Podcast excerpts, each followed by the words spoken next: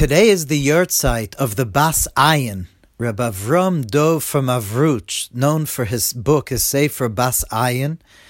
The Bas Ayin was one of the Gdoile Chassidus, one of the great Hasidic masters. He was a student of Rav Nochem Chernobler, or Motla Chernobler, Blavitzik Berdichev.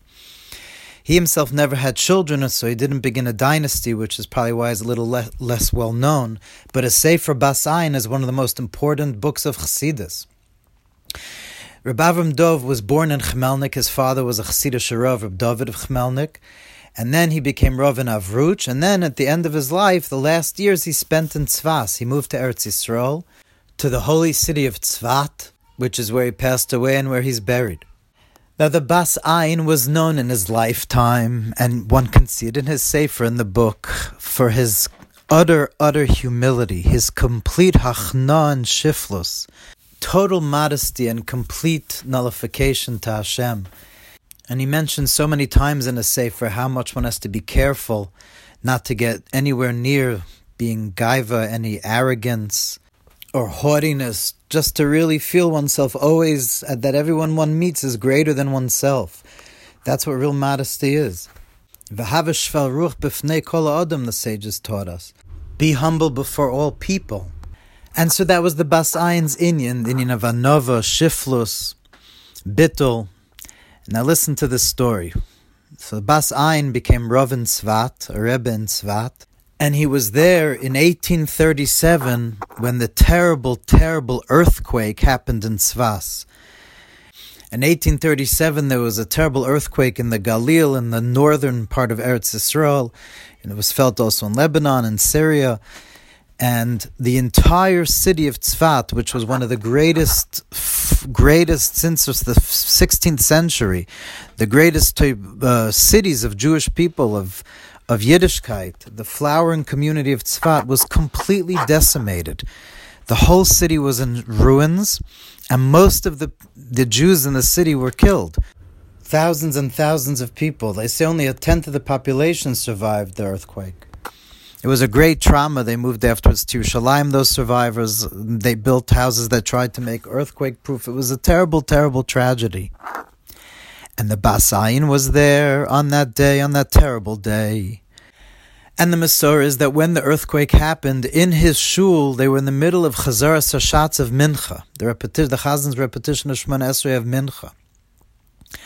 And at that moment, as the earthquake was uh, was starting, the Bas Ayin ran to the middle of the room and said to everyone to stand around him, to make a circle around him.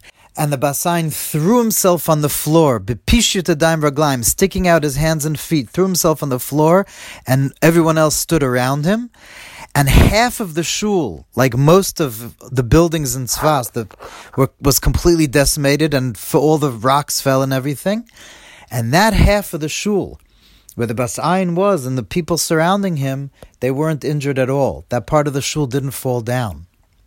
And the shul is still standing there to this day. If one goes to the Ir Atika of Tzvat, the old city of Tzvat, you could see the shul. It's called the Beis Medrash of Avram Dov of Avruch, and there's a sign outside the shul because the part that didn't fall down is still there and there's a sign that outside the shul saying, "Ma how great is this place? How awesome is this place?" The Beis Medrash of Avram Dov, the Rebbe of Avruch, that saw that was able to prophesy the great earthquake, and because of him, many many people were saved.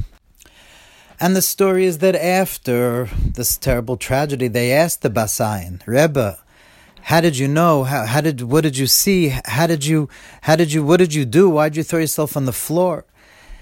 And the Avrucha said that he saw as soon as the earthquake started coming, he saw that rocks weren't falling naturally. They weren't falling from below to above.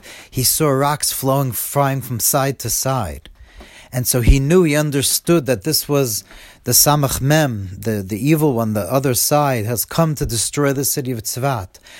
And the Bas Ayin said, when you're in such a tzara, such a terrible, dire, straight situation, the only eitzah there is is his batlus, his batlus gemura. The only advice, the only thing that one can do is complete nullification of self, utter null- uh, annihilation of self, meaning that one is nothing other than God. How one comes to a place where you mamish just feel that you're a drop in the infinite ocean of God, you come to a complete state of nothingness, his batlus.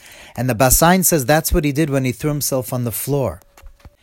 And interestingly, I found that the Rebbe Rashab, Reb Shalom Dovber of Lubavitch, also writes the same idea.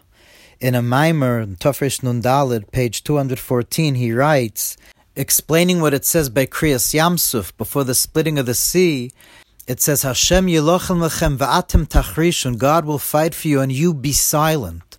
The Jewish people were supposed to be silent, meaning not even to daven. That's what the Zohar says that the salvation of Kriyas Yam Suf came from a place that can't be reached through prayer, the place of Atik, the place where Taka only God exists and everything is just within him. And then the Rebbe Rashab says that he saw from one of the great Jews that somebody, God forbid, has a tzara gedola, has a terrible, terrible distress, something horrible in an emergency situation, because of course, obviously, one is supposed to daven all the time. But in all of a sudden, some terrible, terrible tzara, some terrible tragedy we shouldn't know from it, one is faced with.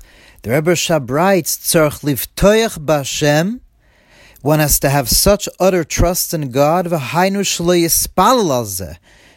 even to daven on it.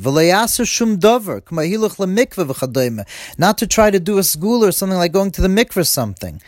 Kim livtoyach b'Hashem just to trust God. This is the silence, shu godel, which is a tremendous nullification, a stark avekleg, a complete give, strong giving oneself to God. One has to always be humble. One has to always know that we're in the presence of God. So how could we possibly be arrogant? But and we shouldn't need this chalila. But we learned from the Bas Ayin, from for the Rebbe Rashab, that if a person is ever faced with a terrible, terrible thing, there's such an inyan of his batlus gemura, just throwing yourself into God, going to a place higher than prayer could reach, just complete silencing of self within Hashem. Now, of course, that's in an unusual, threatening situation, but usually, of course, we always have to daven. But there's such a thing of coming to that place of complete ein ve'efes, of being completely nullified within God, and having the salvation come from there. We should never need it, and we should have the ultimate salvation of Mashiach right now, mamish.